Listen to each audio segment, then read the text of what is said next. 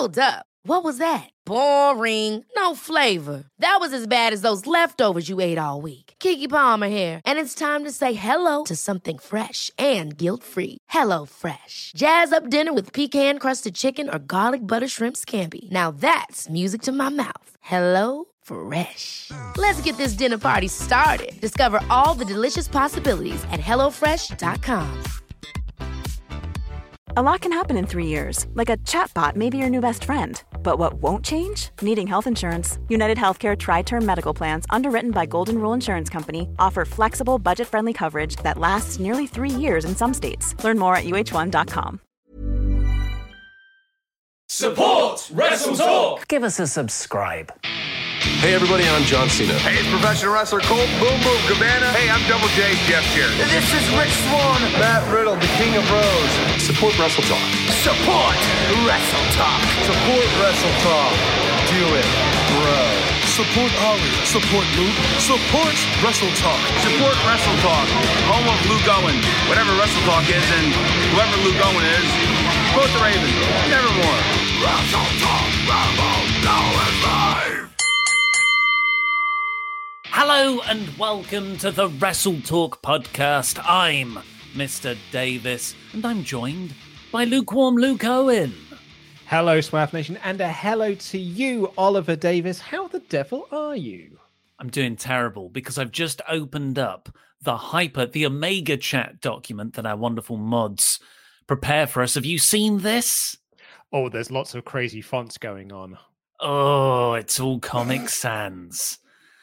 Uh, and what they're doing is they're copy and pasting from a different thing and making sure it's Comic Sans. Oh, These sick sons of bitches.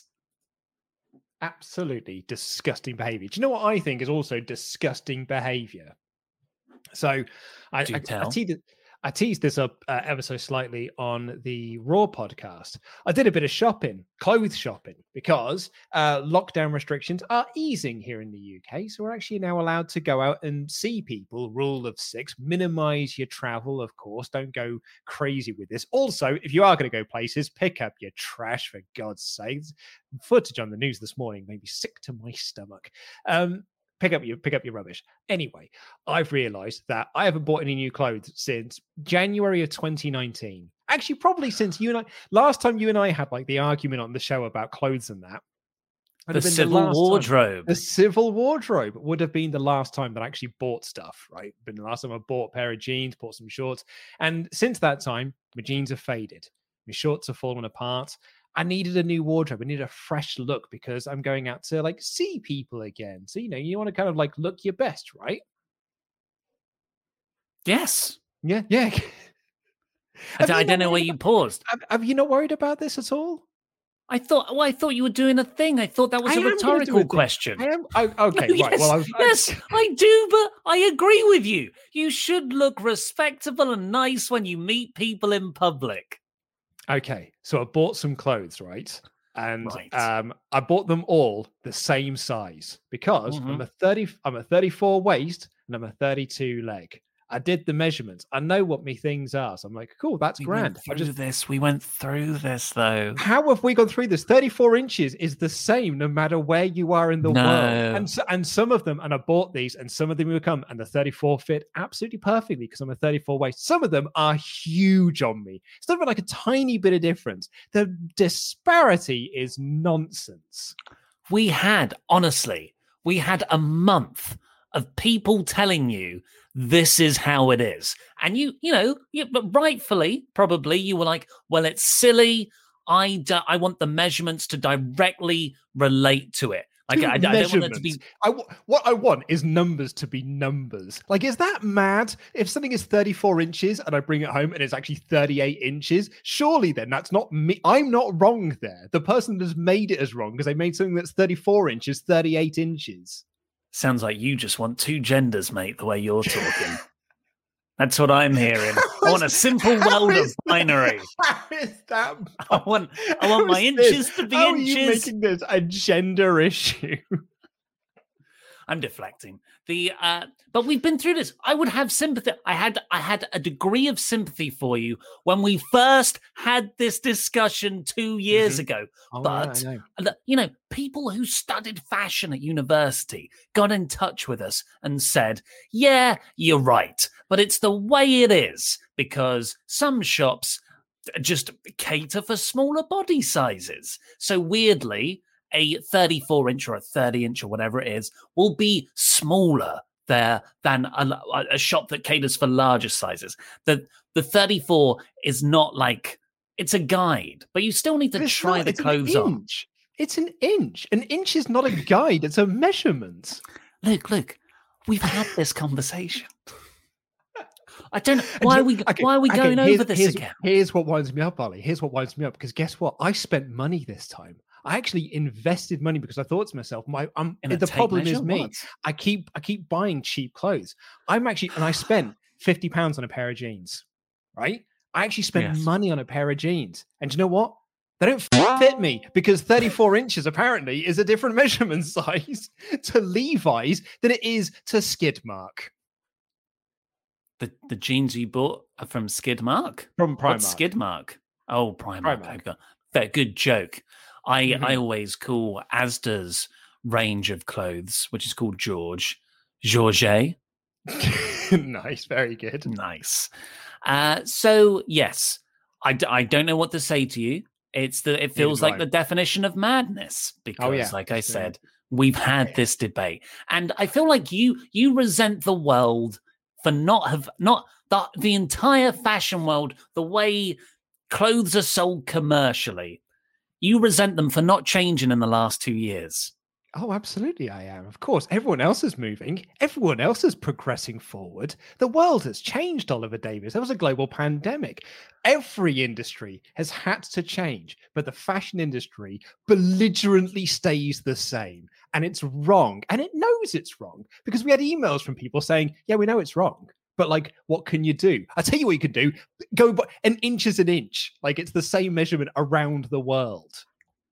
it's an industry rife for disruption is what you're saying i actually was reading about snapchat they bought a company in germany uh, uh, the other month which is all ar technology you know the sort of stupid stuff you wwe puts over entrances Scary And it's Ora.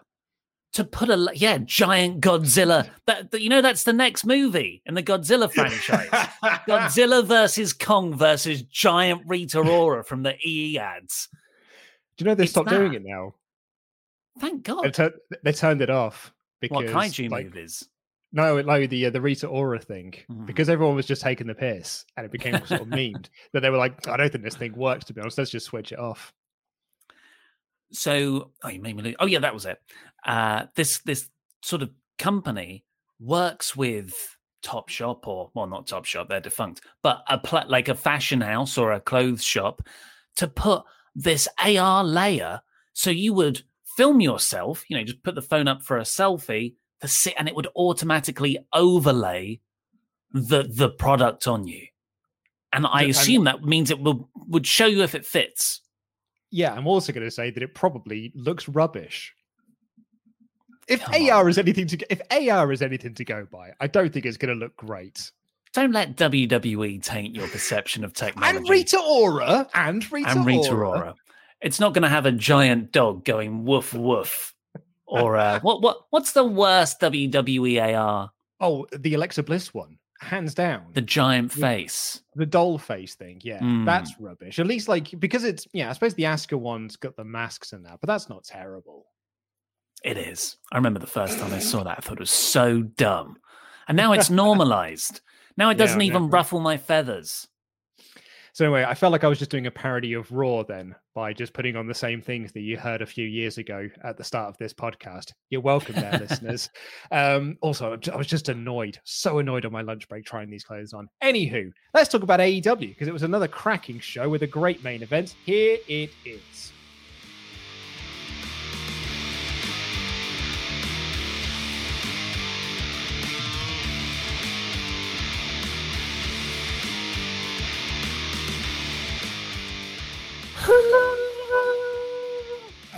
Stop.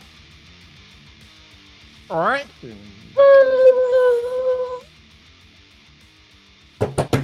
With your feet on the air and your head on the ground. Try this. Don't do it along with me. You know how badly that plays on. I was in. I was in time with you on my end. Time for anyone else doing that. Oh I well, was going to do I- I the whole song. No, you weren't. Ruined it though. What an episode of AEW Dynamite. The reason we're singing Where Is My Mind by the Pixies is because Tony Khan has spent that dollar dollar. The Khan coin is out for another proper song licensed for a wrestler. I didn't see it last week. It was debuted on last week's episode, wasn't it? Uh, not on last week's episode. I, believe it was on like Dark Elevation or one of the dark shows that they've got on. The- One on of the 14 five, one of the dark five shows. yeah. One of the Headlined more of. by, headlined by one of the three members, or uh, three members of the Nightmare family against six of the other members of the Nightmare family in a real elevation style match. I was going to say, have they got more dark shows or have they got more members of the Nightmare family? I don't know anymore.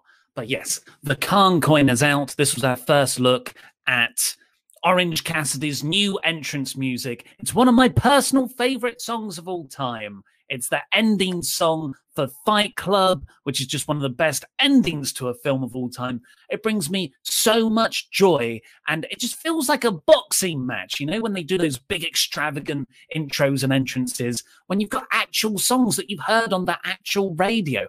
I love wrestling entrance music, but I think actual music is very sorely missing from wrestling as a piece of entertainment. So I was so, so happy for that. Uh, I, I will just apologize to everyone. Uh, Ollie's internet is dreadfully bad at the moment. It's like, like really, like I mean, producer Rich is saying, is no one downloading stuff at the moment because you are you are broadcasting from a potato at about three frames a second. I'm going to leave and come back. Yeah, you try that. I'll I'll cover for you for a, a little bit. People will now get to see a little bit wider of my room because it turns out that this banner doesn't actually fill the whole room, just the screen. But yes, uh, so Orange Cassidy has now got the Pixies. Where is my mind as his entrance theme? Uh, also, it's one of my favorite songs. I've seen the Pixies live a fair number of times. Uh, they're an excellent, ex- oh look at that crystal clear quality now. You know what it was? What was it? The porn. Oh, of course, yeah, yeah, yeah. Had so much porn Mhm. on. It just stopped everything up. So sorry about that, folks. Let's get back to saying how great uh, the main The event in Pixies the episode was. Oh, right. You want to talk about the wrestling? Okay. I thought we were just going to talk about them because I saw them live at Reading Festival 2006, maybe 2005, maybe. They were excellent. reunion, really, was it? Really great. Yeah, I think they had done a bit because I think the Smashing Pumpkins headlined one of the other nights. But anyway, they were terrific. It was a really, really great show. Did they both point at each other in the Spider-Man meme? no, but like Billy Corgan did get mad annoyed at the crowd because they didn't do um Bullet with the va- Bullet with the butterfly wings. There's like a bit of a breakdown uh, in that that he was expecting the crowd to do. And the crowd didn't do it particularly well, and he would just went, "Yeah, "Good effort," and then just carried on playing the song. what a douchebag. But you know, NWA founder now. Everything comes back to wrestling. Uh, yeah, that's a good point. They're both kind of Pixies and Smashing Pumpkins. Now, both in wrestling in 2021. So, this was the main event of this episode. Welcome to the AEW Review Podcast. By the way, I'm Mr. Davis. I'm joined by lukewarm Luke Owen, which was Arcade Anarchy. Anarchy. Arcade Yes. Anarchy. And in true AEW style, this is the payoff to what has been a middling, you know, slightly repetitive, tedious feud. It's been going on since like September, probably even before then when Miro debuted. Plans were obviously dropped. Trent got injured. It felt like they had the blow off two months ago, but then the, it's still happening. This was the payoff. And it was such a good it was such a good match and so much fun. I don't care how sort of week to week average the build was.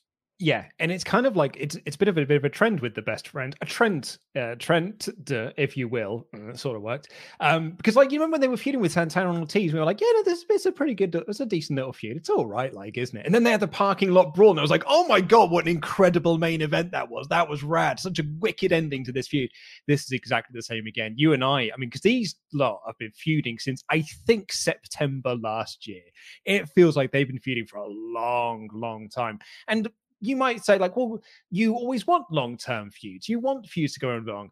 There is a, there is a balance. You remember how cody's like was it cody said like not every feud can be war and peace? Is like you know there is also a middle ground which is just that you can have feud multiple feuds going on at the same time but still like kenny omega and jon moxley have been feuding since dynamite started actually since double or nothing and that only paid off in december. Like it can be done. But this was like getting it was either on tv a lot or just not on tv at all it just wasn't going anywhere.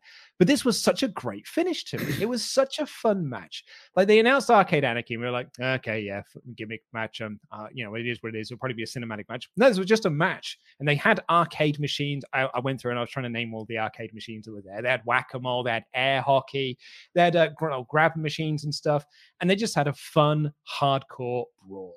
And it then featured I mean, I popped so hard for the Trent return because what about the Kris Statlander return? Well, I mean, yeah, caught me by I, surprise. I, I, was I was going to get to Statlander, but I, the reason I popped so hard for the Trent return is a I didn't think he was back so soon, and b because they'd done the Statlander return, I didn't think there would be like another return on mm. top of that. Hmm. It was like Statlander was a beautiful red herring because it was again a return that I don't think anyone really expected, but because of that, the other one felt so much more surprising. Because there's a moment when um, uh, Kentucky gentleman Chuck Chuck Taylor was like trying to escape, as was Orange Cassidy. And the commentators like, are they trying to run away? Where are they going? All of a sudden, a minivan pulls up, and you're like, "It's Sue!" And then out gets Trent, and you're like, "And it's Trent!" Oh my god, it was so so great. When Miro went after Trent, I could feel the heat, I feel like yeah. the heat from the crowd because Miro was going to go after Sue. Oh, I loved it. It was that uh, because how else do you get to the arcade? Your mum your mum gives you a lift. Yeah, of course, absolutely. It's how, yeah, it was so good. There were so many spots beyond the returns. Uh, just to name a few, uh, when Statlander came back, which was in one of the grabbing machines, you know, the metal claw. Ooh. So apparently, uh, apparently, I'll just go into the chat. Those are called UFO catchers in the states. Just grabbing machines over here. That's what I call them. What do you call no, them? Well, no, I call them a grab machine as well. But the reason why a UFO, she's an alien, mate, isn't she? Hmm. I yeah, I keep keep forgetting that willingly, but I'm glad she's back. She's great, yeah. and she just pops up through the cuddly toys. So it was a gimmicked UFO machine. It was a working one uh, because Penelope Ford was trying to interfere, had already broken up a pin, and she just like looks at her. Ford's like, "Oh crap!" And Statlander whacks the perspex screen out you know, screw you, COVID precautions. I'm not staying in a dome. And it like whacked into Penelope's face. And then she gets her up on the apron and hits this sick, like twisting driver off the apron through an air hockey table on Ford. That was great. Uh, there was the whack a mole spot where Kip Sabian was in the thing. and He was hitting him with their head. And then, like, my personal favorite, you know, when uh, you get the prizes at an arcade and get the tickets, they had loads of different hardcore weapons with their sort of ticket prices a thousand, five thousand. But the most dastardly one, the highest price ticket item, was this cuddly toy bear. And Trent rips it off at one point, and I thought, ah, this will be fun, house show like. Let's hit people with the bear and everyone sells it. You reveal a brick inside. Oh, it was a brick, but it was more than one. He he tore it open, and rather than thumbtacks, there were Lego bricks everywhere, and he ended up getting power bombed onto them. Just so much fun. So much fun. Love the Lego. I thought I was going to get a bit wound up by it at first because Tony Schiavone at first went, Oh, it's Legos. And I was like, No, Tony, mm. don't you hmm. do this. You know as well as I do that Lego is the plural of Lego. There's no such thing as Legos. then he stopped and then he stopped himself and he just called them Lego after that. So it was fine. But um, oh man, it was so cool. Absolutely loved it. I I I, you know, popped for a, a thumbtack spot. We saw that in the, the, the lights out and sanction match a couple of weeks ago. But there's something, there's an extra level of fun with it being Lego. Like it, it's just, mm. I, I, loved it so much. And then like, the, but this also made Miro look amazing. Like, this whole match is Yes. this whole feud has been designed to really put Miro over. So there's times when they're like the babyface are beating up Sabian, but then Miro will just come through and just tear through everyone. And just like even when Trent made his return, and it was three on one, it was Trent Taylor and Orange Cassidy. Miro was still like almost standing tall. It was only because the numbers kind of got the better of him and he distracted himself with Sue that the baby faces were able to overcome. So it got over Miro. I think it got over Sabian. I think everyone came out of this looking great. And I, I just thoroughly enjoyed it. Yeah, definitely. And you've got to think because it was Chucky who pinned Kip in the end, doing a sort of, I think it was Power a- slam. A running Power- power, slam power slam. stage through some tables. Yeah, so Chucky, uh, sorry, Kip lost there. They didn't. I thought we might get the break up here, but I think wisely they held. They've held off on that, so we might get that next week, and then finally we can have Miro properly breaking out, become that singles crush Rusev, crush destroyer we all want him to be. But yeah, like you said, everyone ended up more over than when they started, and just like a really sweet ending of the best friends with Kris Statlander now. She's part of their mm-hmm. faction. Orange Cassidy tweeted out after the show that the alien sits with us now. And Yeah. they just do their thumbs up to Trent's mum, Sue, and she gives them the thumbs up back. All while Where Is My Mind by the Pixies is playing. I was just like, I in love pro wrestling. Yeah, I laughed so much because like the three of them get into the ring and you've got give the people what they want. and They do the big like rainmaker camera zoom for the hug and everything, and then they do it again with Statlander and they do another zoom. Give the people what they want again, and then they all stop and they all look up at Sue and they give a big thumbs up to her, and Sue out the window of a car gives them a big thumbs up back. I proper, I pissed myself laughing. I had a proper chuckle at this this morning. Yeah, and it's just another like this is sort of Cassidy's strength, taking what is a joke. AEW's strength as well. I'd say Jericho exhibits it a lot too. Is taking what seems like a comedy or a joke segment, and actually by the end of it, that's just a Trojan horse to get you in for all the emotional feels.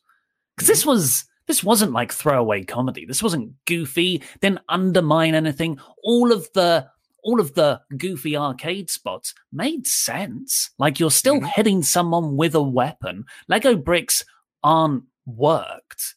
So I, it's not. Yeah, I, I thought this was, you know, Orange Cassidy's half-ass in it in a character way. You've got an alien out there as well, but then it's not like that's undermining anything. It's not like the Fiend and Alexa Bliss, where it's like, oh no, they're literal supernatural people. It's just these are their characters. So yeah, I, I loved it. I thought it was so much fun.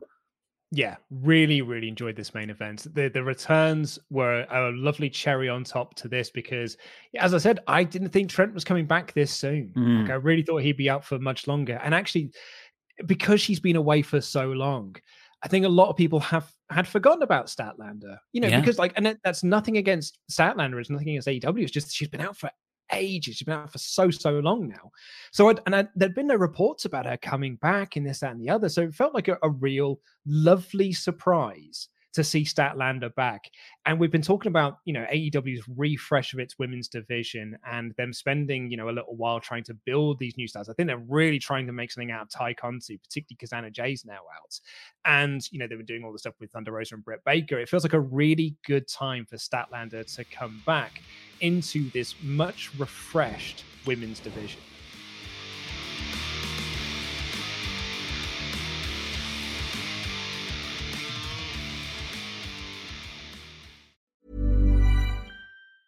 There's never been a faster or easier way to start your weight loss journey than with PlushCare.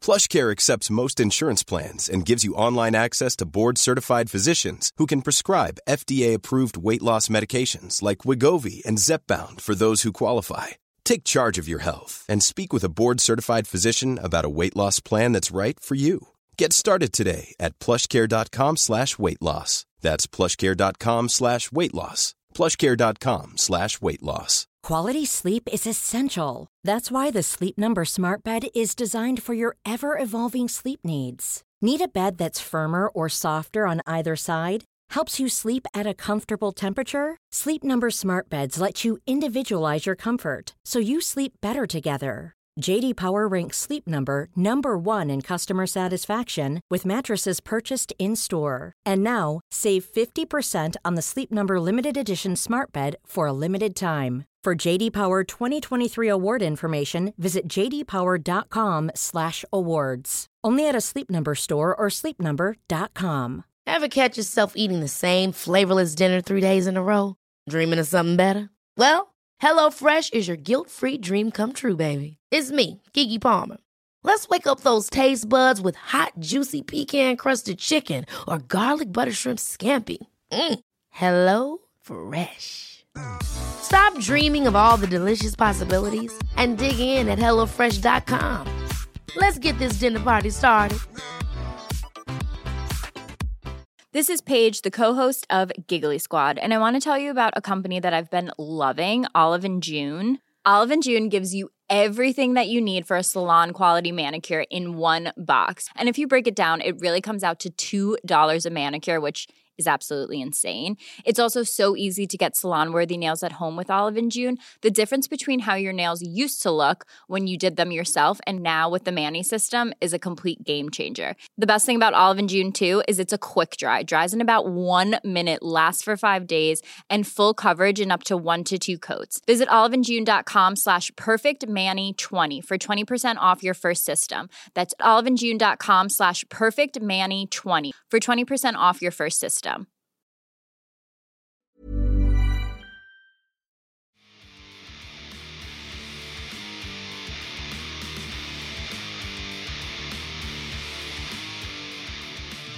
Let's see what you all think. Get your Omega chats into wrestletalk.com forward slash support. We'll read out every single one of them by the end of the show if it goddamn kills us. Uh, Zachary Dean McKinley says, I popped hard during the arcade anarchy, both when Statlander popped out of the claw machine and Sue Van showed up. The match was rad as hell and a great cherry on top of AEW Wonderful Wrestling Sunday that they put on last night. Uh, Sari says, unable to watch the stream live, so I'll send these early. Arcade Anarchy was just pure fun chaos, perfect ending to an exhausting episode. Random question What match feud will eventually culminate in AEW's first two out of three Falls match? Omega Page. It's my answer for everything. Omega Okada. I don't know. Omega Okada 4.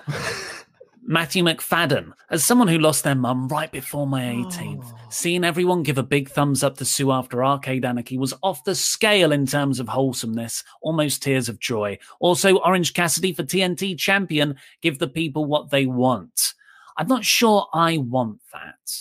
Mm, yeah, there's, I mean, because Cassidy is character. We saw this last year. Overexposure of Cassidy can really devalue him. Like we saw that during the Jericho feud. So yeah, so I think having him as a champion is you've got to know what like I, I think you need to tread very carefully with that. Uh, Rain Tech. Good afternoon. I was dreading the Arcade Anarchy match due to the stony story. Sorry, stony. It is a bit of a stoner feud as well. Story overstaying its welcome quite a bit, but man, leave it to AEW to turn S word into gold. Hashtag calm that coin. Hashtag jam that jam. Uh, Nate S. Well. Oh, Anthony Velasquez. I was over with this best friends and Miro Sabian feud. Then they go do an awesome match like this. Though I hope this is the end. Don't need to see more matches from these teams. Yeah, totally I think this agree. is the end now. Yeah. Nate S. An awesome feel good ending to a show. I didn't think there was any way Arcade Anarchy would top the rest of the show because it was just amazing, but AEW finds a way to deliver. I love wrestling. hmm hmm Austin mm. Falco. The Statlander surprise was genius. Of course, she's inside the claw game, like a Toy Story alien in a match featuring Kip and Penelope, who she got injured against, and helping Orange Cassidy, who she has been the elite chemistry with. Such a fun, feel good ending to the show. Yeah, I really liked all those bits coming together too.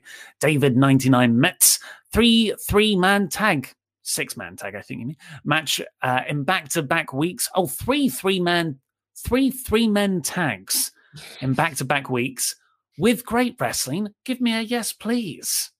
AEW sure does love a six man tag match. And you know what? So does this guy right here. This guy right here loves a six man tag team match.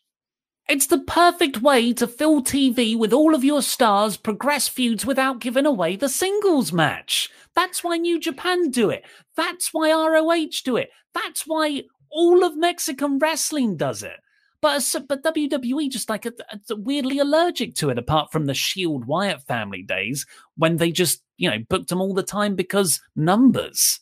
Yeah, there was a period of time when WWE, particularly on Raw, were doing like six man tags to end off their shows. This is like 10 or so years ago now. It was the and, Shield like, every, Wyatt family. Yeah, and, and everyone was period. like, oh, that's it. That's like, I remember Vinny V on the Bryan and Vinny show being like, man, I just love the way the Raw ends every week because it's always a real fun six man tag and they go out there and have a real fun match.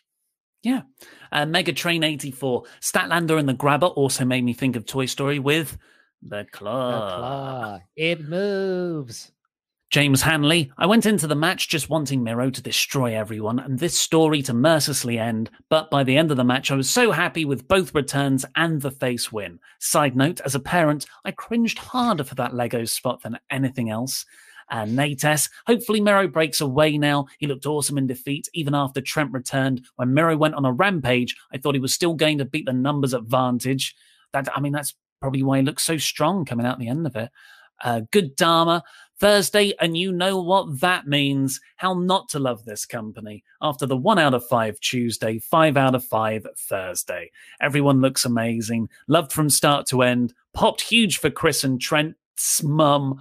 Ollie Chan, cutest in the world. Luke, give me a yes, please. Yes, please. Wait for it. And also, get ready. Thought we were done with that. Zeke the Freak, yes, that one. Full disclosure, I don't really watch AEW consistently. I go back and watch or try to catch it live for certain things, but I always watch but I always watch Wrestle Talk because I trust your opinion on good wrestling. Maybe now they can give Miro a singles push. Hashtag jam that jam pretty sure that's coming. And finally, for now, new punk rants. I love AEW so much it hurts. 10 feuds I'm heavily into. Love the entire roster. They even had me liking Cezar Bononi. The soothing made me cry. The inner circle is my favorite faction since Wolfpac. Just had to gush. Tony Khan is the GOAT. Oh, don't say that on Twitter. People will go mad. Remember, we won an award in the Observer recently. A fan voted for award. People lost their minds. Where is their mark?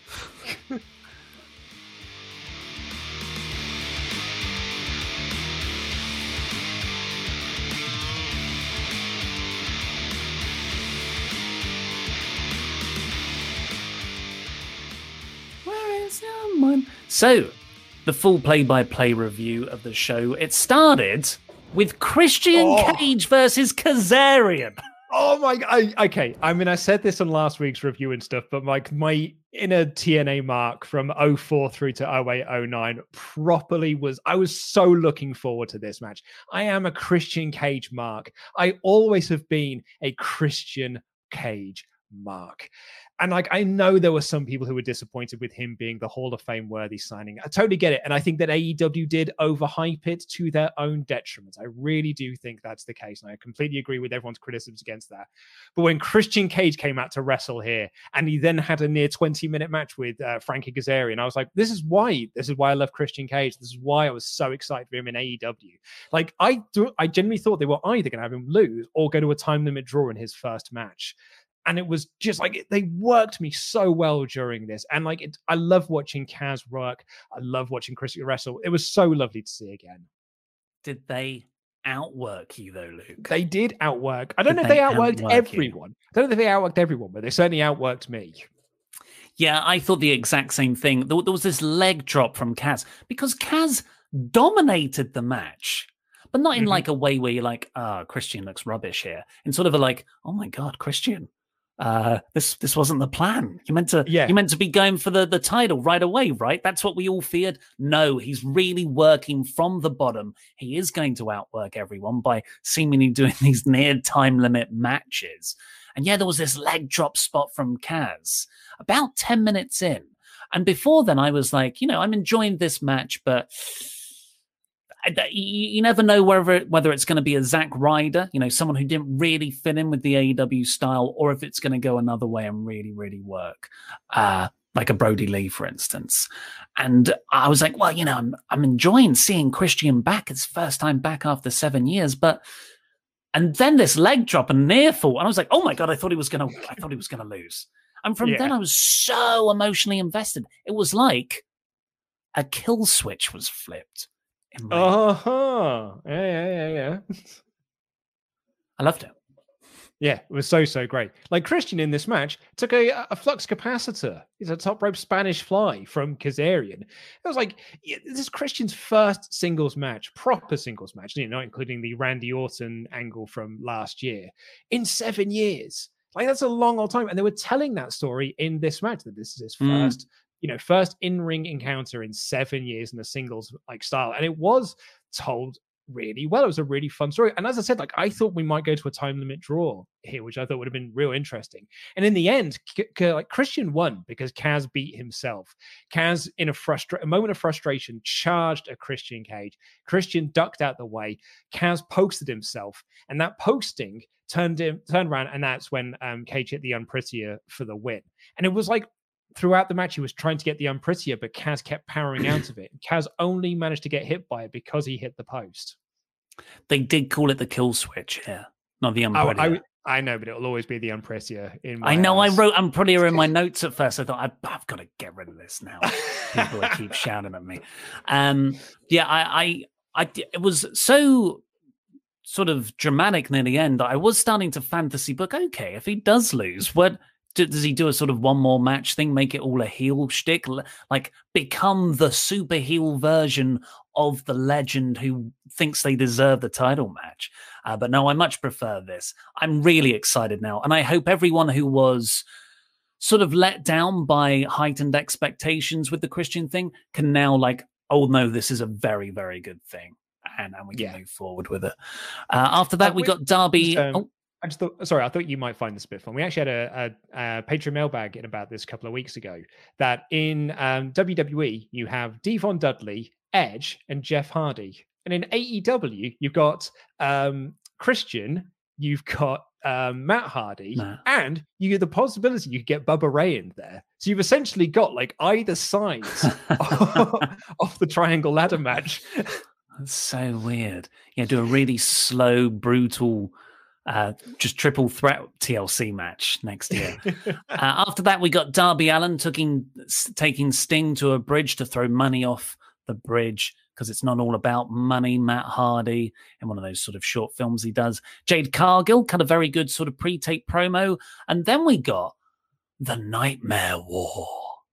So what Mhm, happened here, just to describe the segment, it was a match between Q- Cody Rhodes and QT Marshall, but it was an unsanctioned match by AW. This was sort of Nightmare Family rules. Arn It's an Anderson was the special. match. Yeah, Arn Anderson was the special guest enforcer. The Nightmare Family trainees were around the ring. It was sort of QT's been weird recently, and this is like, okay, we're going to settle this within our faction. It was that kind of. I, I really like the idea. Um, QT just does not get anything really, even though he's trying to like target Cody's arm. Cody's on top. So QT just punches Arn Anderson and walks off, and everyone's like, oh my God. And QT looks sad. But then three of the Nightmare Family trainees, who are Nick Comoroto, Anthony Ogogo, and Aaron Solo, turned on the rest of the faction and had a pretty brutal beatdown. And it looks like we've got a new heel faction from within the Nightmare Family. Yeah, I, I really enjoyed this. This this surprised me because I you Mm. uh, the review that me and Laurie did last week. I was like, I'm not really into this QT Marshall thing. Like, I'm not feeling it, man. And like, and I said, it's so typical of Cody Rhodes to just sort of like add gimmicks with on gimmicks. You know, it's just being like, we'll have an exhibition match, and Arn Anderson will be the special guest. And I was like, all right, okay, yeah. So we'll, we'll just sit here and stroke the ego of Cody for a little bit. Particularly then, because at the start of this match, there's about a thousand people at ringside who are all part of the Nightmare family, and then Cody Rhodes comes out with even more of them, like more of the members, like flanking him and stuff. I'm like, this is so silly. And then, yeah, they just sort of had an, an exhibition, and it really did feel like you were watching a like a wrestling training school because you had all the trainees on the outside watching the two more experienced wrestlers in the ring, kind of showing you showing them the ropes. And it was, you know, they I, I wrote my notes they do wrestling, and it was, you know, it was perfectly fine. And then the angle at the end totally turned me around on this, and I was like so into this. And I love a faction. Which is a good job, really, because AEW's got a thousand of them. I, I- really, really like it. And I like that we got more of them. I like that everyone is part of a group, everyone is part of a clique. so I, I was really quite into this. And it's I, I, think them targeting Lee Johnson was a really mm-hmm. smart move because that like a lot of this started from Lee Johnson's promo when he picked up his win and thanked all the members of the Nightmare family, but not QT Marshall. So targeting him, beating up Dustin Rhodes, like was a really nice touch because of the Nightmare, whatever they were called, natural nightmares. Yes. Um, and yeah, I just thought there was some really, really good stuff on this. And I actually thought we were going to write Cody off TV. I thought they were really going to like, you know, been uh, thinking that I, for weeks. I, well, I, I know, and they, they worked me again. And then um, Red Velvet, this, the the constant stand-in for Brandi Rhodes, uh, ran out to to make the save for uh, for Cody Rhodes. Uh, so it was, yeah, I, I enjoyed this. Yeah, it was a good beatdown spot as well. It wasn't just punching them steel chairs on the ground. They put the steel steps on the stage, the entrance part of the stage, and did a pile driver on Dustin Rhodes by QT. I, I really liked that. It made them like elevated them above everyone else, which I think is quite a good physical staging of the story they're trying to tell. I so I've been into the QT storyline. It started back at Revolution when QT walked out on Dustin in the Battle Royal. I've liked the slow build of it, but I also totally understand why everyone's like, okay, it's a dark feud. I, I don't care about it. Um, but I think now that to show that this isn't about making QT a megastar, which I don't think like it's no one's got anything against QT, but I don't think anyone's clamoring for that either. Compared to who else they've got on the roster, now it's not about QT. It's about getting these three young, exciting guys over and getting them more exposure and experience. And that's what the bulk of this show was about.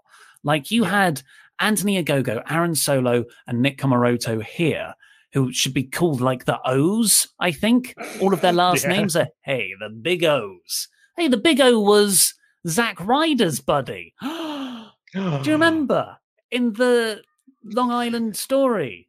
Are you trying to tell me that you think that Zack Ryder's going to come back again? I think the Big O's coming back. Ozone. Uh, like you've got them, you've got Tay Conti later, Cezar Bononi next. Like this was a show that really was building up, not just like new talent that you've heard about from Impact and stuff, like Ethan Page, who would hear from shortly. This is homegrown talent. Yeah, this is what the Nightmare Factory has been all about. It's actually, you know, it's and we've seen a lot of that in the uh, COVID era of AEW, which you know has been a long old time now. It's been over a year that we are trying to use. You know, they were using the Nightmare Factory as like the base for you know the first few months of this that we're trying to like get these people on TV and try and create some new stars out of them. We've also seen it in the tag division with Top Flight and with the acclaimed and things like that, just trying to make some new some new homegrown stars. And I'm all for that, all for it. It's future proofing yourself. Yeah. Um, after that, we had Ethan Page and Scorpio Sky cut a dueling promo, but then they were together. They're going to be a tag team on Elevation on Monday. Not what I hoped for for a Sky heel turn and an Ethan Page debut. I don't know if they're like a fully formed tag team now, or if they were just doing this to promote the fact they're going to have a match on Dark Elevation, Dark Two. I just, I wish they had something a bit more for them. Yeah, upon return and the signing. Uh, but you can't have everything on the show. This was it's stacked enough as it is. Maybe AEW should not sign anyone for a bit. Oliver Davis. But the Concoid. uh, Jade Cargill attacked Red Velvet in a post uh, beatdown interview. Then we got Jon Moxley kind of a really good promo. Uh, they all are. He's like a freaking beat poet of violence, just the way, the cadence, the way he speaks. And he had a match against Cezar Bononi, who is sort of flanked with his, his he's got a faction of JD yeah. Drake and Ryan Nemeth. And having that numbers advantage, helped the match go on a little bit longer than a squash. So Cezar looked good, Moxley looked good when he eventually choked out Bononi, And it also got over that idea that Jon Moxley is alone right now.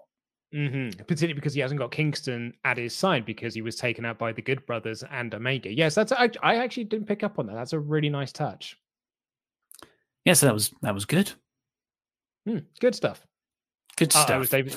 Oh, I thought you'd gone for complete. Then you froze again. I thought I might have lost. No, you're still here. I, I thought you were going to say more things, but yes, it was oh, good. No. uh, Team Taz had their latest. Uh, yeah, Brian Cage is totally fine. Ricky Starks is being such a brilliant douchebag in these. He's so great. I'm really enjoying this. I also love the fact they were all sitting in a row. It was really nice Mm. with like Taz standing behind them. Um, and yeah, like there are totally issues here between Starks and Cage. But Taz at the end of it is just like, as you can see, everything is fine. Like Team Taz stronger than ever. Uh, after that, we got just an one of this freaking episode. like I just, but I say this every week. This was a really, really excellent segment. Next, it was sort of pre-filmed. I can't remember if it said later in the day or if it was happening right now. But it's MJF in the locker room with the pinnacle, and he's like, "Hey, I've splashed the cash. I've got us all suit designers. I'm getting an interior designer in to fix whatever this horrible smell is coming from the toilet." He opens the toilet door in their locker room, and there is Chris Jericho, Santana and Ortiz, and Sammy Guevara standing there. He looks at them and he just closes the door. You know, right, we got to go now. It was perfect, perfect timing and staging. Plus, Jericho looked awesome. Like Yeah. this was cool, Jericho, and I knew it. I freaking knew it. He can look cool, but he chooses to not on purpose. The painmaker gimmick, the face paint. It's meant to make the dad bod. It's meant to make you boo him. I the dad bod I agree with. The face paint I do not. I still think he thinks the face paint is cool. Oh, you are being worked, Luke. Maybe I am being I am being worked, but have you heard a Fozzy album? This is the sort of thing that he thinks looks cool. The Fozzy album is also heel heat. He's It's a really committed. He didn't put his own merch on sale when he was a heel. He could have made a Oh, yeah. fortune, but he didn't. He didn't. So you're Yeah, telling he- me he he- wouldn't yeah, go and he- start a right. band But just to he get also- the heel heat? But then he also like when he like left WWE and he started doing stuff with the Bucks and everything, sold about 25 different t-shirts a week. Yeah, because he knew you would like that if he if he didn't sell the merch. he was working you again. The motorcycle rally, heel heat. Brilliant guy. Uh, he this then just prompted this epic brawl backstage where everyone kind of paired off with their alternate universe other. You know that that scene in Shaun of the Dead when they're Yes. walking along the back pass and they Mhm. pass sort of doppelgangers of them on their own separate mission. That's what the inner circle and pinnacle are. I love that. I love that as a comparison. Yeah, because you had FTR with Santana and Ortiz, you had Sammy with uh, Shawn Spears, you had Wardlow and Jake Hager, and you had Jericho and MJF. It was really, really cool because they did. And like, man alive.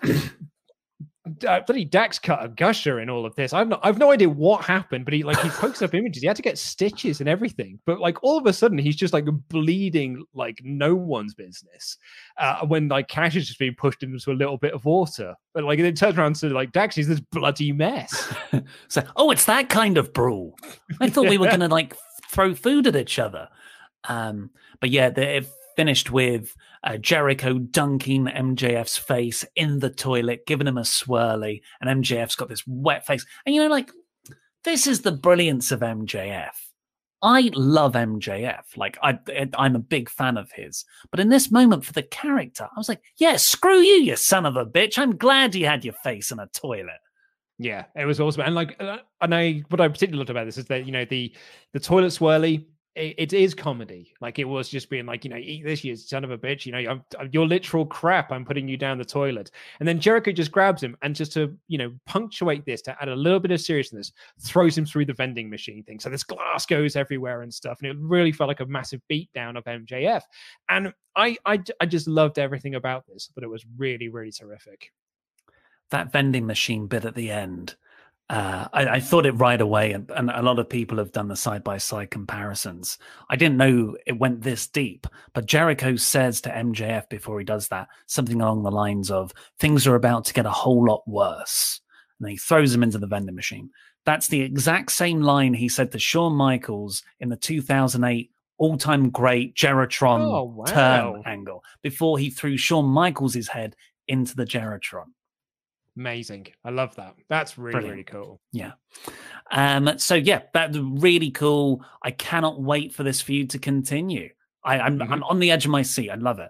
Uh, after that, Don Callis uh, sort of went up to Matt Jackson. I've written Matt Hardy here. Matt Jackson of the Young Bucks backstage. He accused Matt of betraying Kenny Omega for leaving him last week and slapped Matt Jackson but Matt didn't do anything back, which led to into.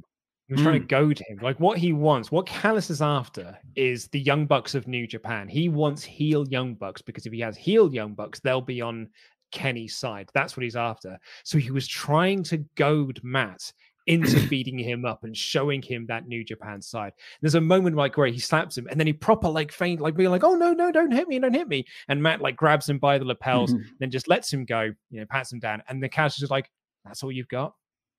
Just can't believe that's all you got. I, I thought it was a really, really nice bit from Callis. Really, I, I really Yeah. enjoyed this. To then lead into this six man tag.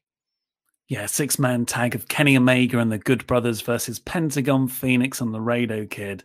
Just started off crazy, had a normal ish middle relatively, and then went super insane at the end again. But the Laredo Kid is a. Has he been signed? He just started turning up a lot.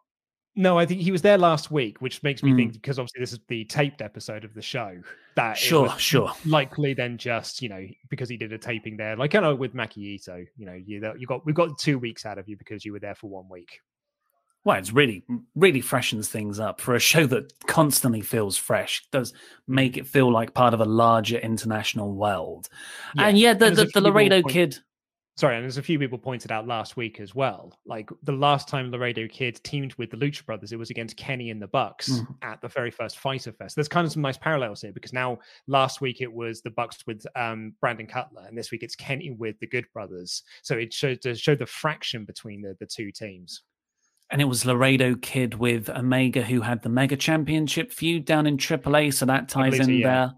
Mhm. So they they sort of had the bulk of the match here. Although I thought the Lucha Bros versus the Good Bros was an awesome dynamic too. Uh, but Kenny wins, uh, pinning Laredo with a one winged angel. Then Moxley turns up on stage afterwards and is like, "Oh, is he going to go against Doc Gallows, Karl Anderson, and Kenny Omega?" No, because the Young Bucks are here too, and they chase off the Super Elite. Loved this ending. I thought it was really, really great. So what was just a, a terrific, a terrific six man tag. I mean, one of Hmm. my notes I've written here is like, man, everyone in this ring is flawless. Like there isn't a single person who is out of place. This is just like flawless, brilliant high spot wrestling, and I absolutely adored it. I had so much fun with it. Um, I agree with what you had to say about Penta, and like I, I do want more for Penta and for Fénix. You know, kind of in this as well. I just sort of always feel a bit bad for Penta. I just don't know what he has to do to get a storyline. Yeah, I thought he was getting one with Cody, and then he just then Yeah. he didn't. I, I, I, I really like, you know, it's like the with the women's division last year. We were like, you've got the talent. Why don't you just book it better? It's so frustrating. That's a WWE thing. That's you don't do that AEW. You book everyone to the best of their abilities. Pentagon for me is their big Latino breakout star. Why would you not want to sort of enhance that audience? Yeah, I know. I completely agree with you. Completely agree. Uh, also, in this, uh, like that when Penta got in for his hot tag, he started doing a load of sling blades.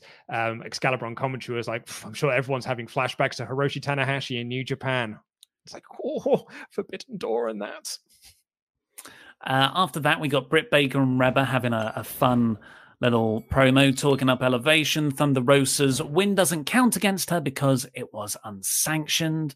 Uh, Mhm. Great continue of a heel character. And then we got Nyla Rose and the Bunny teaming up to take on Tay, Tay, Tay Conti and Shida in a match that was really built around Tay Conti.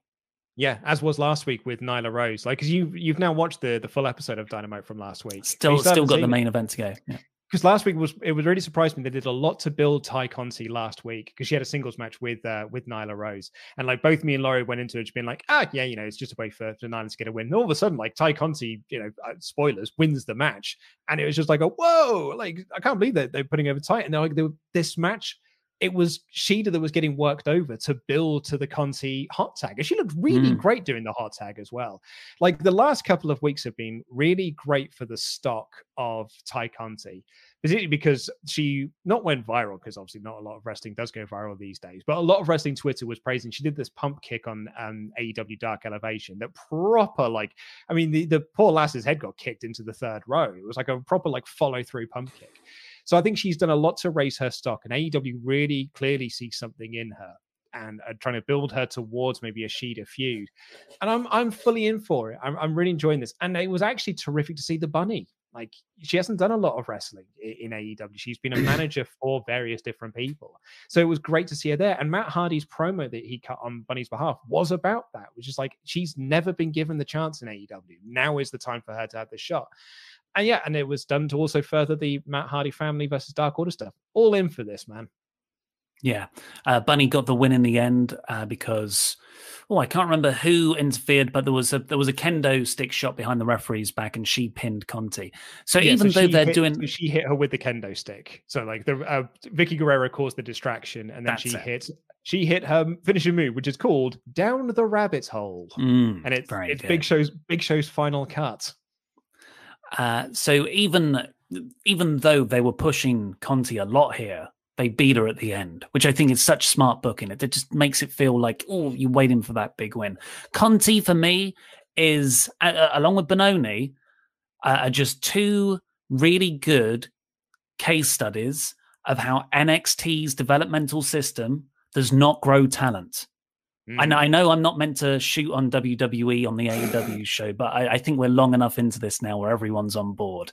So I just, I'm, it staggers me that NXT doesn't create stars. They mostly take stars from elsewhere, repackage them a bit, honestly, make them not as good, and then say, hey, look at our cool roster. What AEW has done is taken two people who struggled in that system, that who who had great like Bononi's got a fantastic look, Conti's got a fantastic look, and that I think it's Brazilian Jiu-Jitsu background. Like that they should flourish in that. In any other training school in the world, they would flourish. But they don't in NXT and and they come to they come to AEW a year, six months, and we're we're so excited about them. And that's not just because oh, it's a fresh thing. All those AEW buyers, no, they're genuinely better. Yeah, I mean, I I, I, I couldn't agree more. Honestly, could not agree more. Uh, and I, I've got nothing to add to that because I think you put it so perfectly well. Uh, but I will defer to you for the last bit we're going to talk about because we've already covered the main event. We got a promo for Jurassic Express, cutting a promo on Bear Country. They'll face each other next week in a yeah. match brought to you by Kong versus Godzilla. Absolutely wonderful. So Warner Brothers approached TNT about doing like, hey, we're gonna have our new film sponsor something them, on, on well, oh yeah, well of course, yeah. So it's just like we're gonna have like, yeah, no, good point. Uh, we're gonna have like you're gonna sponsor. Uh, we're gonna have Kong vs Godzilla sponsor a match. What have you got? Well, obviously we'll do Jurassic Express versus Bear Country, and the graphic for it is exactly the same as Kong versus Godzilla. And then they're cutting this promo about them, and Marco Stunt's covering up his arm because he's got a King Kong tattoo. And Luchasaurus sees this and he walks off saying, and I'm pretty sure this is a direct quote, Come on, man, we're the dinosaurs. And he just walks away. There's a great line at the start as well, where Jungle Boy's like, "Look, listen here, you animals," and Luchasaurus is like, "Whoa, whoa, whoa, mammals." mammals. Just brilliant. Um, you know, uh, even their fun. branded content partnerships are on point. I might watch uh, Kong vs Godzilla this weekend. I think we're allowed to. I think we got it now in the UK, uh, available Ooh. on Prime. So I think I might rent it this weekend. I'm going to be all over that as well. Uh, yeah, overall, I didn't actually give my my rating on the the Wrestle Talk news because I forgot. Um, I genuinely don't know. It's it's because well because I'm questioning it. It's a four out of five show. That's usually how yeah. I do things so this is a this was a very interesting episode for me because it was during the six man tag of Kenny Omega and the Good Brothers versus Laredo Kid and the Lucha Bros, where I was like, God, this is amazing. This is absolutely fantastic. What an average show of AEW. Like, it's, yes, it's... that's what I felt. yes. and it's like what a horrible like what a good situation to be in. Like you know of like the worst case scenario which is just like oh i'm getting another another fantastic two hours of television. And they're going like that's a, just a, a bang average episode of aew this is just what they do on a week to week basis. What a great situation to be in. And i'm very very happy about that. But yeah I, I, I guess a four out of five show as well. Christian had his debut match in seven years. Yeah it's, Moxley it's a pretty a standard promo. show oh, so far. yeah a really awesome six man tag, a phenomenal main event. Yeah, yeah it's pretty bang average, I guess. We are incredibly, incredibly lucky.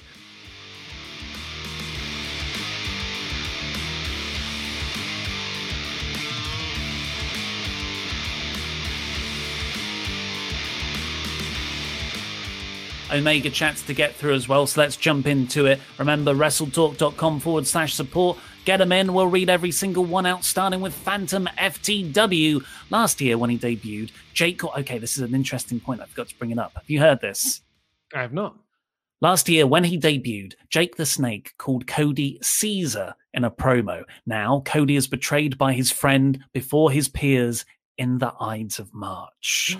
Uh, his empire revolted against him for his self serving nature while he had no idea he was walking into a trap. That's quite beautiful, really. Really good. I've seen this shared around a lot, and I, I was like, wow, that's that's that's good. But actually, Cody gets turned on by his best friend every other month. So absolutely could have just thrown a dart. Uh, Stephen Guzman, Holy S Word, one of my fave episodes, just off the fact ev- uh, I wasn't excited for Rocked. I always look forward to Dynamite, but not the QT stuff. Yet that was awesome. I went from QT's a dick to Cody's a dick to QT's a dick to QT's a smart dick. He is a smart dick, like like Sullivan Brown.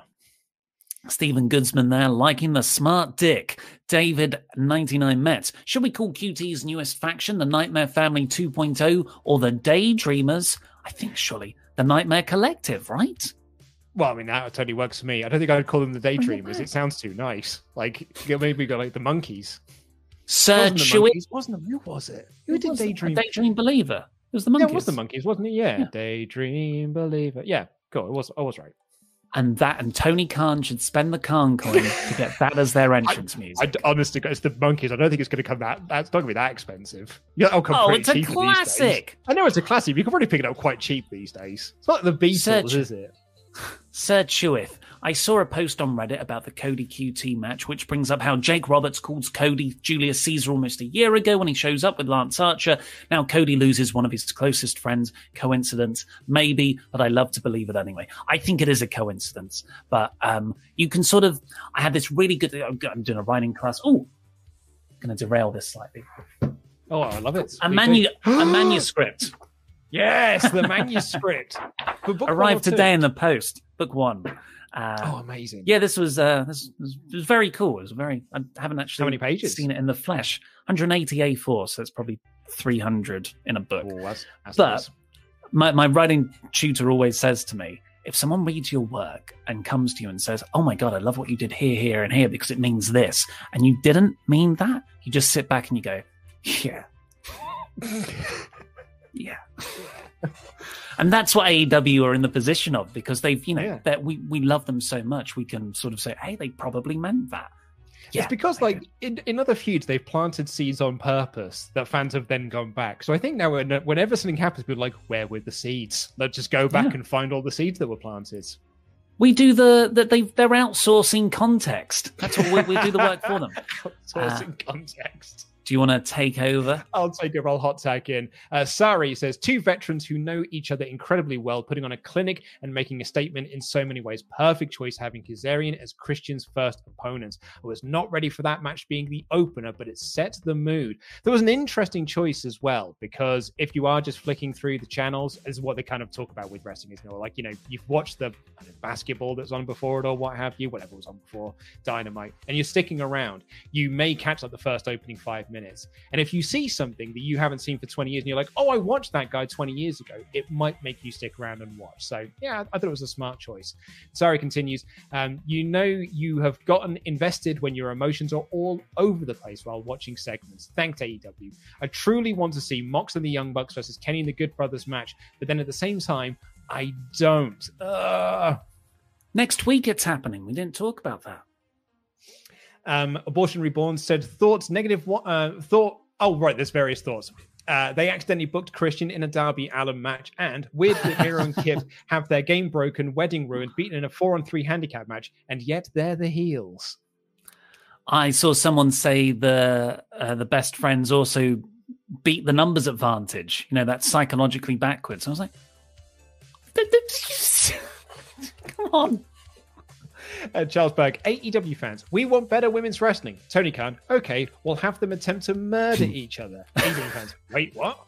Uh, best friends in their best moments are characters from Kevin Smith films. That ending had a 90s film aura, kawaii. Uh, Benny Boy 004 says add Laredo Kid and Alex Abrahantes to Death Triangle to make them Death Pentagon. That, funny enough, is our WhatsApp group name for work. Uh, isn't because it- more oh, it people have joined since there were five. joined, didn't he? Rich ruined it, so we had to change it, to Death. No, I think it's Heptagon now. Or is it we don't? Yeah, Death Heptagon. Because Yeah. Rich joined and messed everything up. Um, Rain Tech, love you, Rich. Uh, I was so afraid that Christian might not have it anymore. I mean, it has been seven years. I'm so glad he still got it. Really looking forward to all of his matches now. Captain Charisma is back in full swing. Uh, Eric Chan said Statlander used to carry a Chuck Taylor custom figure in BTE. Talk about long-term storytelling. Leon Quashi, I think I'll uh, I'll load up on that Khan coin. The Khan checks. Um, this is my favorite Dynamite in a long while. Christian is a god at selling. NXT building up to Takeover and AEW building up to whatever. So much better than Raw and SmackDown to some degree. Kit said, I had so much fun watching this episode. The part with MJF and the toilet had me squirming. It's interesting, squirming. Um, Dylan TV, Moxley is the best promo in wrestling right now. He could sell me on any match in five minutes. Genuinely look forward to his weekly promo. Yeah, actually, I really do agree with that. Although Eddie Kingston is there. Um, New Punk Fran said, Hold up, Ollie Chan, cutest in the world. I'm clamoring for cutie. He reminds me of DDP a bit and is criminally underrated. I know he's gonna build he's gonna build a legacy. I'm also insanely excited for Solo to get a spotlight. TK is flexing hard right now with the pen. Yeah, I, I like QT as well, um, but I, I think there is. I've seen a lot of people be like, "Oh, Cody stuff, boring," and that seems to be the general thing. I'm like, how often does Cody need to have amazing storylines for people to get excited? But I, I like, I, I understand them because sometimes that happens to me as well at the start of stuff. Wilson Simons, the Arcade Anarchy, and the Adam Cole versus Kylie, uh, Kylie O'Reilly, Kyle O'Reilly hype packages are the reasons why I love the sport of kings. Isn't wrestling effing great? Yes. Zachary Jenkins, the inner circle beatdown was everything I needed. I loved every second, but why did they beat up Tully? He's just an old man. Thanks for being awesome, guys. I lost my mum last week, and Rest Talk has made me feel better. Jam that jam. So sorry to hear that. Yeah, sorry, Zachary. Lo- long running uh, viewer, Zachary. There. Much thoughts are with you. friend. Jam that jam. Absolutely. Jam that jam. Sorry, says Don Callis with Matt Jackson. The whole thing just gets better every week. Callis has a point, though. Old Matt would have just punched Callis in the face. I wonder what will be the thing to break the Bucks and get them to fire back. It will happen eventually. Um, I, do, I, I love this. I much prefer this to what they were doing in the FTR feud. But in that feud, they just super kicked Marvez for no reason. so And Tony that's kind of that's kind of the old the Bucks, right? We've had this as um, a couple of chats in the mailbag recently, but I just wanted to see what your thoughts on this. Do you think that the Young Bucks work as baby faces? Because there are a few people who think they should just be heels. No, they're tweeners. I know it's it's almost white noise when you say, "Oh, but they're tweeners." Uh, I think they are. I think they're genuine characters, well rounded enough that they just do them. And as long as the the sort of motivations make sense, be they heel or face actions, that that that's what they are. So I think they work it perfectly. Sarah Sullivan, my roommate, all girl, didn't enjoy last week's episode, but the Inner Circle Pinnacle Brawl and the Arcade Anarchy match completely won them back. I loved this AEW so much. My first time ever seeing Trent, and he is a hunk. Hangman and Trent in a hunk on a pole match. Sarah getting thirsty there. I remember she didn't she uh, Omega chat in for the uh, the Thunder Rosa Britt Baker match, Baker because she showed it to all of her housemates there. I think your roommates have a significant bloodlust if these are it, the right. segments they're getting into. Yeah, I mean she's not wrong though. Trent is a bit of a hunk. Um, the I don't know if he's the hunkiest though in AEW because I mean Hangman Page is right there. Like I think he is the hunkiest of the hunkies. Um, and Ethan Page, the DS Davis. Remember last week when I said Trent was returning? Even I popped because the Statlander return threw me off. This episode reminded me why I love wrestling. It felt like a call your friends wrestling again, and I called three of them to talk about it afterwards. That's cool. Sarah's back again. I love the silly seriousness of AEW. They pull it off so well. The be the best friend standing in the ring and pointing towards Sue while the Pixies playing in the background was 2000s movie ending kind of vibe. I checked out Stardom. It's great. Thank you for the recommendation. Excellent. I really hope you enjoy that. I hope you're enjoying um, Church of Joshi as well. Uh, Sir Chewith, I love the new theme for Orange Cassidy. A close friend of mine who's a musician does a nice cover of it, only in a British tone. Great show nonetheless. Four out of five for me, plus one for Sue. also want to shout out the mods for their great work. Much love as always. I will hot tag back to you. Thanks, mods. Always love the mods. David99 Mets, off topic, but what are your lads' thoughts on the new ID, IWGP World Heavyweight Championship title design? That's a mouthful. Uh, yeah, I, I don't like it. Yeah, we talked about this on the Raw podcast. I um, I yeah, it's a nice tribute to like the old design, but I think it looks like a belt WWE would make, and I don't mean that as a uh, compliment.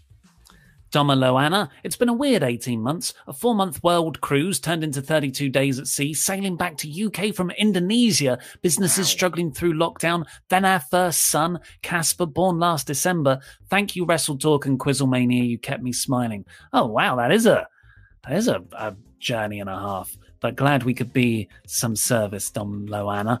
Uh, poet, the poet's poet. Today is not just April Fool's Day, it's also the birthday of a longtime member of the SWAF Nation, Eric, who also recently became a registered nurse here in insert Justin Roberts impression here, North Carolina. That's oh, so congratulations, cool. Eric! Congrats. Absolutely, that's so awesome. Thank you so much. Gabriel Caruso. Service. Gabriel Caruso. Hey, Luke, at the Reading Festival, they allow camping, or do you have to exit the premises every day after the show is over? The Pixies are one of my teenage favorites. Wave of Mutilation oh, for the win. What a tune. Um, you can camp at Reading Festival, but I um, I've only camped once because I used to live in Reading.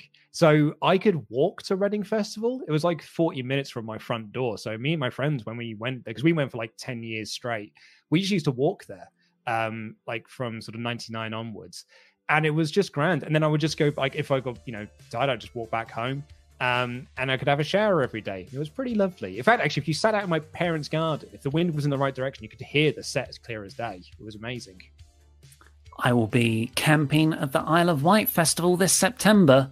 Will Pandemic you know? pending. I will. Who's, yeah. who's playing? Uh, of course, Kaiser Chiefs. I think it's Kaiser Chiefs for four days straight. The guy was I the only one who thought he saw Tomko or a Tomko like bald looking guy hmm. in the heel section during Christian's match? I think it was just if, you. If, if it was Tomko, they would have made a deal out of the fact that it was Tyson Tomko. Barbara, Barbara and Nicole Pitts just finished your Raw review just as this one started. I love to hear you both love wrestling again after the slog that was Monday. This company. But in a good way. Jam that jam. This I thought com- you were oh, going to do. Oh, great. This company. Myron Speed. I can't watch live because my stupid new job ruined my AEW watching schedule. So here's some beer money for my favourite wrestle lads and Mr. Davis. Hope it tides you over until your next beer 52 crate. Thanks for making the last few months less awful. Thank you, Myron. Uh, Scott Young. Appreciate the NXT reviews coming back. Obviously, if it doesn't work, doesn't work, then getting rid of them is okay because you need to run a business. And if it doesn't work in a business sense, then that's fine. Hope you guys are doing good. Thank you, Scott, for being understanding. That's exactly yeah. the case. That's exactly uh, the case. Punk- we've got one month. We've got one month to make it work, and by I am I am going to make this work. I'm going to I'm going to make you all sit down and watch it. New Punk rants. I'm a mark, but I don't care really. I get six hours of AEW wrestling, BTE, Sammy's vlog, and endless entertainment in a crazy world. Isn't the point to be invested? Lol, but it is weird that fans like me get pushback for enjoying the product. Hashtag forever all elite. Yeah, some people just don't want AEW to be a success for some mm-hmm. weird. Hateful reason, I guess. James Hanley, I've decided to throw my undying support for Mr. Davis to forever hold the championship. I'm sorry, lukewarm Luke Owen, but I've got three words for you. Why not, Penta? How's that my fault? Yeah. Dylan Star. Hey guys, great show. I have a report no one's talking about, so here's a Wrestle Talk exclusive. Last night's women's tag was champion and number one contender teaming up. WWE booking to AEW confirmed. Hashtag cute that cute. Hashtag jam that jam. Keith Lloyd. I know people don't want to hear it, but AEW is the best thing to happen to WWE. Can you imagine a WWE during the lockdown era of the pandemic without AEW? Keep it up. Keep up the wonderful work. Mr. Davis is a glad. Jam that jam. I, uh, I would yeah. go on a limb there, Keith, and I would say it'd be the exact same show. uh, but we would have we wouldn't have anything else. Oh, would yeah, yeah, awful. Uh, Levy how do you all feel about the potential of a faction title in AEW that could be defended by any combination of faction members? It could be a trios belt, secondary women's or tag belt, a tertiary singles belt, or could be defended in larger five on five matches. we had this as a Patreon mailbag uh, last week or maybe the week before. Where, yeah, where someone was saying like a, faction title instead of just introducing a trios belt, so it can be defended in a variety of different ways. I don't think I'm that keen on the idea. I think it's very messy, and I think that if you are trying to bring in new fans, that is a way to like instantly confuse them. Yeah, I I think trios is more than suitable to do that job without the sort of confusing some people not being eh, it gets too awkward. Mark L, is it too obvious that the Young Bucks betray Max next week to allow oh Mox uh, Mox next week to allow Mox to take his long needed maternity leave? Uh, I don't want that to happen, but I could see it. Yeah. Maybe. I mean, it is a live episode as well, so there is every chance they could do a real big angle to, to end off the show. Maybe this is the Bucks joining up with the Super Elite. I don't know, but I I, I am kind of intrigued by that. Life After Death, AEW really does it right, and watching you guys excited to review the show is just good. S word. And finally, Nate S, since you guys are starting a Limp Bizkit inspired band, can your first signal single please, please, please be a new metal cover of WAP? I mean, the first thing we're going to do in our Limp Bizkit band that we're going to start is doing uh, a cover of when Vanilla Ice went new metal, and he did uh, his new metal version of Ice Ice Baby. I think that would be a real good base for us to kind of like get started as a group. None of that crudeness. None of the crudeness of WAP ever. Okay, thank you everybody ever so much. Remember to subscribe here to Wrestle Talk Podcast. Go over to the Wrestle Talk channel and watch the latest episode of Wrestle Talk News. Some interesting stuff from Vince McMahon and Edge and the NXT news coming out of last night's episode uh, and all my thoughts that you've already just heard. Also, next week is a huge WrestleMania go home week where it's me versus Luke, points versus hair. It's all on the line.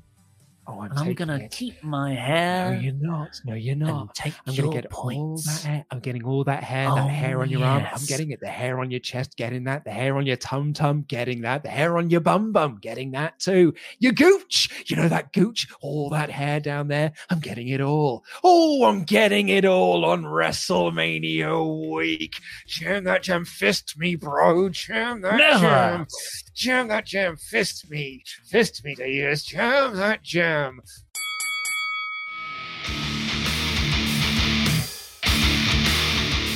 It's uh, a bit of a long weekend. Are you working tomorrow? Are you taking the day off? I have the bank holiday off tomorrow, but I'm doing a half day on Monday to get that news to people. People need their wrestling news. Oh, but yeah, it's that Americans don't take holiday, from what I understand. They don't have nationally distributed ones, but over, loads. they don't have. Like- ah, they have. Yeah. Yeah. They've got bloody months of history. Yeah, sure. Well, no, but they've also got like Labor Day is a national holiday. oh yeah, um, but they have, President's like- Day. but not. They don't get any others. They've got like two or three days. Thanksgiving's another one, I think. We've got Hmm. eight. and actually, they're trying to get them to like make more of them. Like they wanted the Queen's birthday to be one. That's what a petition for for many years. And actually, like July, it July twenty first, which is when like all of our lockdown restrictions are out out the window. Like they people want that to be a bank holiday, a new new bank Piss up holiday. day. Yeah, exactly. Yeah, all the pubs are open. So let's go and like leave trash everywhere. Pick it up, people. St. Patrick's Day, they call that in America, I think. Mm-hmm. Well, yeah, there you go. There's Everyone just one. gets smashed. Yeah, but I And don't think that's that. uh that's not an actual holiday. They don't get it off. Are you sure? Because I'm pretty sure I've watched films where there's Ah. like St. Patrick's Day parades. But that's Like, just pretty sure the because people don't go to work. Like The Fugitive, I think has got a scene St. that's at a, a St. Patrick's Patrick's Day, Day. parade. Maybe Is it The happened at a weekend because it's the 17th of March. Mhm. Public hol- public holidays in America. Public holidays in USA. Here we go. They get This is where you're going to find nine.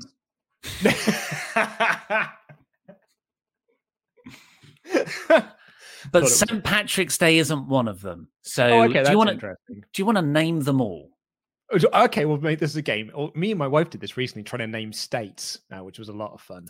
We Um, had a cracking one, me and my lady partner, before to, to sort of get us to sleep, but it was so exciting. We we stayed up half an hour longer.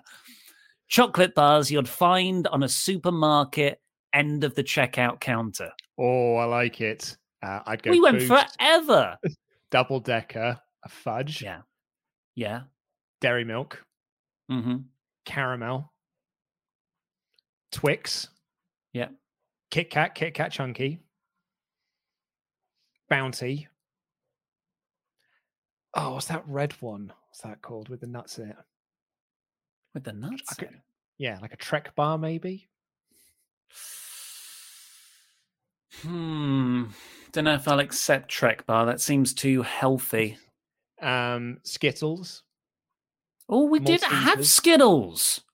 Yeah, Skittles are going to be on there. Maltesers. Yeah. Now you're getting Yeah. into the bags. An Aero, Mint Aero, Mm-hmm. Caramac. Caramac was my. I had that in my back pocket for the whole game. I thought I'm not playing this early. you want to save a Caramac, mate? Caramac is the thinking man's vending machine chocolate. A Lion Bar. Munches. Oh, that's a real. That's a great one. That's a proper one, like to save towards the end. That was yeah, and I was saving it. And Anna on like the third go just went munches. I was like, "What are you even trying to win here?" She was like, "No, I just thought we were trying to name them all." I was like, "No, this is a competition." Anyway, um, so Yes. uh, American holidays, Labor Day, That's one. President's Day. Not a not a holiday. Oh man, I thought I would be. Admit- is that- Labor Day is the only one I could think of because I think you don't. You're not supposed to wear white or something. I, can, I think Christian Cage did a joke about it with Jeff Jarrett in TNA. I didn't get it. I always Um, remember what's the- that's that's uh, all out weekend now, isn't it? Yeah, is Black Friday uh, a national holiday? No, Oh, is it just a sale? Okay, Gun Day. that only happened like four years ago. There is no gun day. No, Oh, although man. you know there's a there's an obvious one that could be attributed to gun day. July Fourth. Yes, Okay. Independence. Day. yeah, Independence Day. Yes, that's right. It is called Independence Day, isn't it? Yeah, yeah. The aliens. which annoyingly is Monday the fifth of July this year. It says here Oh. because it Oh, otherwise because it'd be on a, a Sunday. Yeah. What else is there then? Uh, obviously, Christmas Day, New Year's Day, New oh, well, of Year's. course, those. Yeah, Yeah. thanks. Oh, so there's eight. There's eight. They've counted New Year's Day twice because it's on a Friday this year. Yeah, that makes sense. Because Mhm. because it would be on a Saturday otherwise. Something I don't know. right. Okay. Yeah, yeah. Uh, so you could have had Martin Luther King Jr. King Day, Day, of course. Yeah, yeah. MLK Day. Yeah, yeah, yeah. Memorial Day. Yeah, that's also gun related, I guess. That's on 31st of May. Uh, Independence Day, you've had Labor Day, you've had Veterans Day, Thursday, Mm-hmm. the 11th of November. We've got the 11th of November as like Remembrance Day, but we don't have a Yeah. national holiday for it. Uh, No, you just do something on. Thanksgiving. Yeah. Come on, Luke, head I in said the game. Thanksgiving. I said did you? Thanksgiving. But no Boxing Day. No, that's that's a very much a UK thing, I guess. Um, well, what a fun podcast this has been. We're unfortunately going to going to have to draw it to a close. Maybe I'll do this quiz with Denise tomorrow. Uh, you can tune in uh, for the rest of the her podcast. to own country's public holidays. Oh, dude, have you, she got seven points on Quizomania this week. Seven points across four rounds. You got seven points. Um, so It's a good time. It's a good time. Oh, look, I've got to go. no, oh no, you can't just leave me. Uh, thank you all so much for listening. Take care. I love you. Goodbye.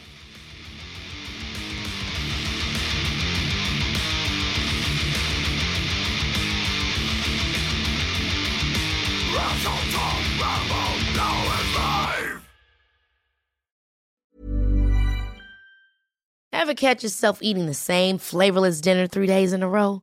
Dreaming of something better? Well, HelloFresh is your guilt free dream come true, baby. It's me, Keke Palmer. Let's wake up those taste buds with hot, juicy pecan crusted chicken or garlic butter shrimp scampi. Mm. Hello Fresh. Stop dreaming of all the delicious possibilities and dig in at HelloFresh.com. Let's get this dinner party started.